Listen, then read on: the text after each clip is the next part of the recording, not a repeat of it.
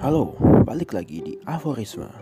Sekarang kita masuk ke episode ke-8 Kalau terakhir kita ngebahas soal-soal hal yang sedikit abstrak gitu ya Soal kebebasan dan lain hal sebagainya.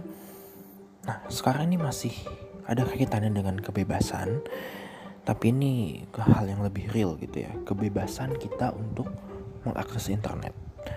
Kebebasan kita untuk mencari konten-konten yang kita anggap menarik dan bermanfaat di internet. Nah, kita masih punya kebebasan atau enggak nih dalam hal ini? Ya, kita udah tahu sendiri lah ya. Kemarin orang rame pertama di akhir tahun situs Indo XX1 gitu ya yang banyak memfasilitasi banyak sobat terbahan gitu untuk bisa nonton film dengan murah dan nyaman gitu ya dia dia harus kena pemblokiran dari Info gitu. Ya kalau ini sih menurut gue masih ya bolehlah secara hukum gitu. Secara kan si situs ini masih ada unsur streaming ilegal dan lain hal sebagainya. Nah tapi yang bikin gue kaget gitu ini udah beredar dari beberapa satu atau dua minggu lalu Kemkominfo lagi dalam tanda kutip menggeranyangi Netflix gitu Netflix ini ya stream on demand salah satu bisnis stream on demand yang menyediakan banyak banget entah itu mulai film, series, dokumenter dan lain sebagainya dan dia emang punya banyak kategori dan ini salah satu ya bisnis yang cukup berkembang pesat lah gitu asalnya dari California dan udah banyak banget bisa diakses secara global di seluruh dunia. Nah asnya gitu ya Netflix ini harus berhadapan dengan Info gitu yang kita tahu amat sangat ya biasalah dengan kata pemblokiran gitu. Ini itu diblokir apa dikit diblokir. Kemarin Papua rusuh internet diblokir ada apa-apa kisruh-kisruh apa blokir lagi gitu. Ya oke okay, untuk alasan stabilitas dan keamanan atau apa pun itu cuman ya menurut gue agak absurd aja kalau ada kontrol yang berlebihan terhadap internet gitu toh. Ya kemajuan gitu ya perkembangan era digital informasi segala macam ya mau ditahan pakai apa juga. Ya, gue yakin sih bakal adalah caranya untuk informasi itu mencapai banyak orang dan dapat audiens yang seluas mungkin. Jadi ya buat apa gitu pemblokiran yang banyak gak jelas alasannya nih soal Netflix ini gitu. Alasannya klasik lah gitu konten negatif. Kalau bicara konten negatif ya semua sosmed punya konten negatif gitu. Oke dia pengen menitik beratkan kalau si Netflix ini gitu sebagai publisher gitu. Dan dia punya ada ya moderasi dan juga ada seleksi segala macem gitu. Nah si Kemkon Info ini pengen memberatkan adanya semacam sistem pengawasan dan pemblokiran internal dari Netflix gitu ya. Gampangnya dia pengen bikin Netflix tuh kayak YouTube lah gitu ekosistemnya. Saat ada konten yang dianggap inappropriate orang-orang bisa bisa report konten tersebut dan juga nanti pihak si moderatornya bisa menilai apakah ini layak untuk di take down atau enggak si akunnya bisa disuspend atau enggak gitu.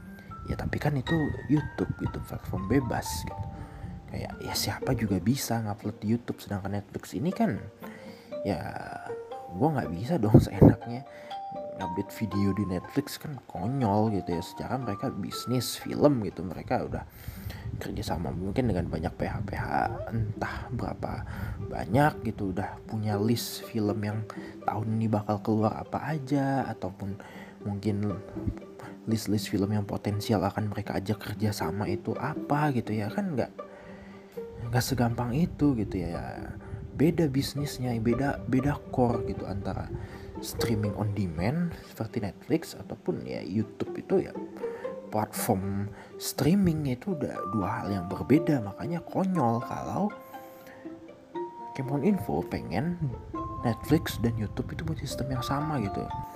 Dan lagi gitu keluhan ini selalu didasarkan adanya keresahan masyarakat adanya aduan masyarakat. Ya masyarakat yang mana gitu. Ya gue ngelihat semua komen orang itu baik entah itu di berita atau ada seseorang yang ngebahas soal ini di di medsos gitu ya. Banyak banget yang bilang peraturan ini konyol jadi ini masyarakat yang mana gitu. Sedangkan secara empirik itu banyak juga masyarakat lain yang mendukung kehadiran Netflix ini dan merasa kalau ya adanya parental control di Netflix dan juga ada channel khusus buat anak-anak gitu, itu udah lebih dari cukup lah gitu. Di YouTube oke okay, ada YouTube Kids ada atau apa segala macem gitu. Cuman ya lu ngakses YouTube bayar apa kagak gitu kan? Enggak sedangkan lu ngakses Netflix gitu. Ya lu cuma dikasih gratis sebulan gitu habis itu ya udah gitu. Lu mau lanjut ya harus bayar. Dan juga menurut gua ya pembayarannya juga belum belum semerata atau semudah itu ya masih ada beberapa harus pakai kredit card lah atau lu punya aplikasi lain. Dan yang terakhir dia udah bisa pakai pulsa itu untuk beberapa operator mungkin ya. Nah, tapi kan ya tetap aja ada bayar ada transaksi di situ saat lo menghabiskan uang lo gitu sebagai nilai tukar untuk suatu hal ya lo pengen dapat inilah ya. pengen dapat ya ini uang yang gue bayarkan sekian gitu ya sebulan taruhlah ya kalau gue langganan yang untuk empat orang gitu itu sebulan ya hampir 200 ribu gitu ya ya udah gitu gue pengen dapet feedback yang gue gua rasa ya sepadan dengan nilai uang yang gue keluarkan tiap bulannya gitu ya kalau misalkan gue udah gue udah membeli privilege gue gitu ya sebagai seorang konsumen Netflix dan tiba-tiba nanti pada sistem yang diandaikan si Info ini semua orang bisa report gitu. Misalkan kayak terakhir gue nonton series The Messiah gitu mungkin ada beberapa orang yang ke-trigger gitu wah ini ada ini nih ada potensi-potensi belas blasphemy nih ada potensi-potensi penistaan agama di series ini ayo kita report rame-rame. Ya kelar gitu bisa aja gue baru nyampe episode 5 gitu ya kan udah udah di take down aja tuh satu satu season ya. Kan gue yang rugi gitu. Makanya ini kayak ya banyak juga pihak yang berspekulasi ya ini ya cuman bisnis aja men gitu. Karena sebelum si Kempon Info kayak ya kayak dalam tanda kutip kebakaran jenggot gitu ya si Netflix ini kerjasama dengan Kemdikbud gitu pengen mengadakan inilah kolaborasi gitu ya. Mungkin ini program CSR mereka ya gue juga nggak tahu gitu tapi mereka siap menginvestasikan tuh kalau dirupiahin kira-kira belasan miliar gitu di angka 14 sampai 15 miliar gitu untuk ya supaya sinias-sinias lokal di Indonesia ini bisa dapat pelatihan, bisa mendapatkan contoh-contoh gimana sih cara produksi yang bagus gitu. Gimana sih cara kreatif writing yang benar itu gimana gitu dan birokrasi apa aja yang perlu dilakukan seorang sineas atau sekelompok sineas gitu supaya karyanya itu pada nantinya bisa dipertimbangkan untuk ditayangkan di Netflix gitu ya it's a good thing gitu itu bagus banget supaya ya kita capek lah gitu ngelihat karya orang anak bangsa yang ya di bioskop aja mungkin bisa kita temuin yang bagus gitu ya. Beberapa sinias-sinias keren lah gitu film layar lebarnya oke okay, banyak yang bagus gitu. Kita semua tahu itu. Nah tapi kalau kita turunin lagi ke level TV gitu atau ya apa sih yang bagusnya gitu? Dan kondisi tayangan TV kita yang menurut gua sangat bobrok gitu dan itu coba dijadikan semacam pembanding gitu sama konten di Netflix yang menurut gue ya bukan gak apple gak apple to apple banget gitu. Kalau mau dibandingin ya dia bilang iya kita harus lagi anak bangsa. Oke. Okay gue selama ini udah sangat seneng dengan banyak film-film keren di bioskop gitu. Ya NKCTI lah atau film-film Joko Anwar gitu atau Edwin segala macem tuh gue suka tuh itu sinias-sinias Indonesia yang gue keren gue gue tunggu filmnya gitu. Atau Imperfect kemarin juga banyak yang bilang bagus gitu. Ya oke okay, gitu untuk level bioskop gue udah sangat aware gitu. Kita punya banyak sinias-sinias berkualitas punya banyak director-director yang oke okay punya gitu. Bahkan beberapa mungkin udah levelannya udah bisa mulailah mulai menapaki jalan ke level Hollywood gitu ya ya udah gitu tapi kita masih mentok di level layar lebar men. Masih level, di level bioskop gitu di level TV ya. Nggak ada yang bisa diharapin apa coba. Cuman lihat orang jual kemiskinannya gitu cuman lihat orang nari-nari ditonton banyak orang dan juga komedi-komedi slapstick gitu yang ya oke okay, mungkin segmennya ada di luar sana gitu. Cuman ya mau sampai kapan gitu loh kita kita tersesat di di hutan rimba yang tontonan gak jelas kayak gitu gitu. Ya lagi spekulasi tadi ya banyak lah gitu tentang peran si grup Telkomsel ini gitu sebagai BUMN telekomunikasi gitu ya. Gitu sini gue sebut nama ya karena emang tinggal grup dia doang gitu yang masih terang-terangan ngeblokir Netflix gitu kalau yang lainnya udah bisa lah gitu lo nonton Netflix. Pokoknya di luar dari grupnya Telkomsel ini ya lo nggak bisa ngakses gitu. Kecuali mungkin lo entah pakai VPN atau DNS attacker atau apa pun itu baru lo bisa gitu. Dan ini yang gue paling agak sulit menerima gitu. Glorifikasi kalau iya ini tindakan yang bagus itu ini untuk mencegah penyebaran konten negatif yang harusnya bisa diikuti oleh provider dan pengembang internet lainnya. Ya apa gitu? Apa tujuannya ada asumsi-asumsi kayak gitu dilemparkan ke masyarakat? Kayak itu kan kayak ya ya gue sih kesel gitu dianggap gue belum bisa memilah mana yang baik dan buruk gitu ya.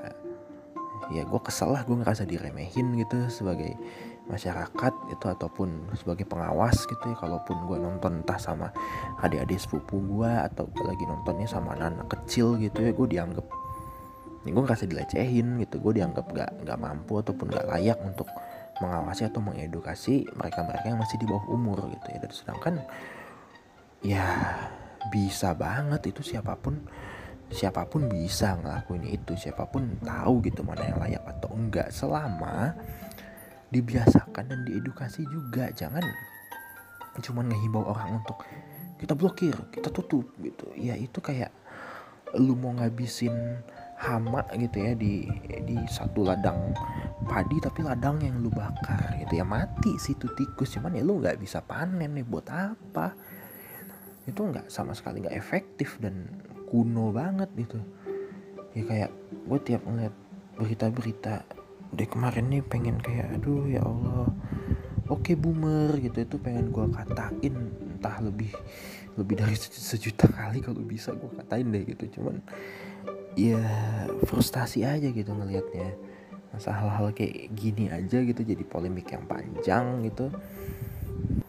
Padahal Netflix sendiri ya udah mulai agak mulus lah jalannya masuk Indonesia beberapa tahun belakangan ini gitu. Karena pas mereka mau pertama kali masuk ke Indonesia itu itu benar-benar layanannya udah udah dia perluas udah dia perbaikin itu kalau nggak salah sih ya masih 2018an juga gitu dia mulai masif perkembangannya. Mungkin sebelumnya udah ada gitu cuman di 2018 pertengahan gitulah. Mungkin dia baru mulailah ya.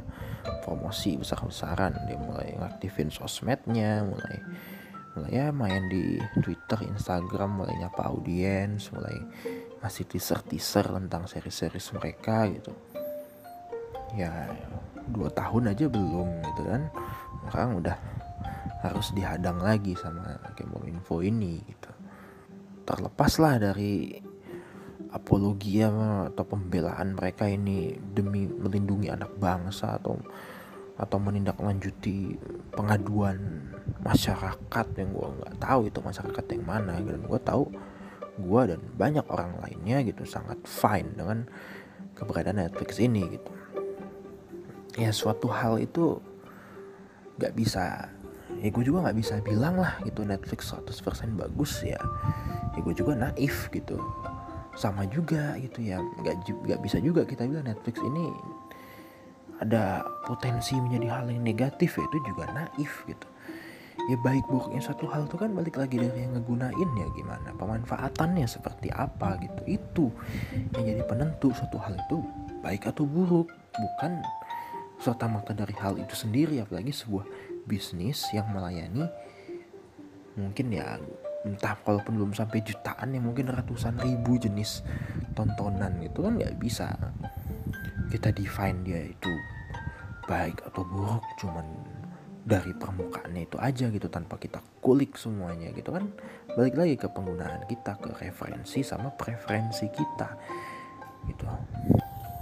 Dan juga ada dalih kalau ya itu kan mereka bisnis di luar bolehlah dengan cara-cara seperti itu. Cuman kan ini sudah masuk ke ranah penyiaran Indonesia ya harus ikut dengan aturan dan budaya-budaya yang ada gitu. So, menurut gue ya kalau hasilnya kayak gini ya udah saatnya kita mikirin juga lah untuk undang-undang itu ya perlu kita revisi juga nggak tuh gitu kalau emang yang dianggap dengan sesuai dengan kebudayaan kita dengan norma kita gitu ya malah menurut gue menghambat kemajuan ya buat buat apa dipertahankan undang-undangnya kayak gitu? Sedangkan di satu sisi si Kemendikbud ini ya udah menjalankan juga salah satu amanah undang-undang yaitu ya untuk progresif lah gitu. Untuk ya lu yang menurut gue bahkan ini salah satu bagian dari alinea pertama pembukaan Undang-Undang Dasar 45 itu ikut mencerdaskan kehidupan bangsa gitu. Karena ini proses yang menurut gue sangat mencerdaskan gitu. Gimana kita diajak gitu ya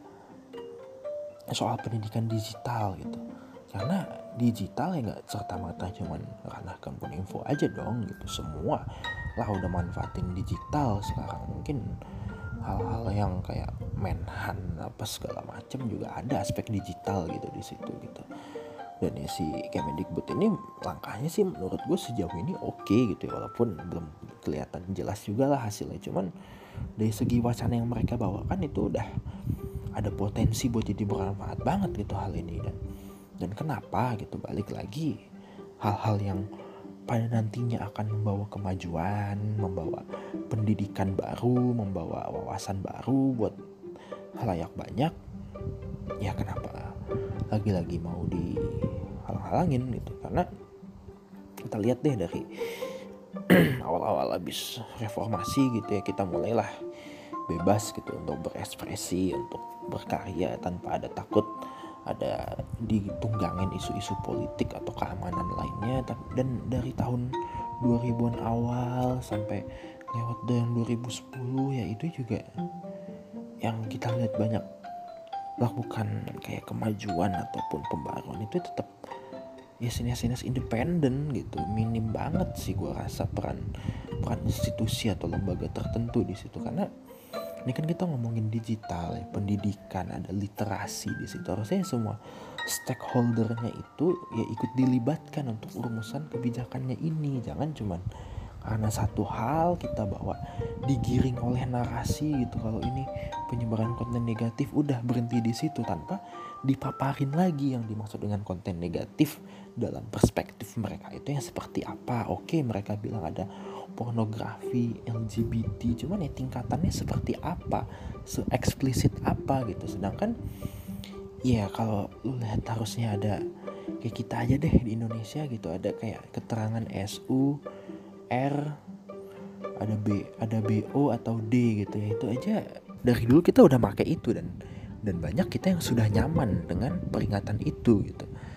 Sedangkan udah banyak layanan sekarang yang lebih spesifik lagi menjelaskan kalau ini ya ini eksplisit gitu. Ada violence-nya ada seksnya gitu ada ada substance-nya yaitu ya klasifikasi mereka aja udah jelas gitu untuk menjelaskan tingkatan rating dari film itu tersebut. Nah kenapa lagi-lagi gitu tudingan dari Info dan kawan-kawan ini ya menurut gue masih ngawang banget gitu dan ya nggak baik buat kemajuan gitu ya. Silakanlah mungkin kalian punya argumen masing-masing atau pendapat tersendiri soal hal ini. Cuman ya posisi gue di sini jelas gitu. Gue gue mendukung kemajuan teknologi.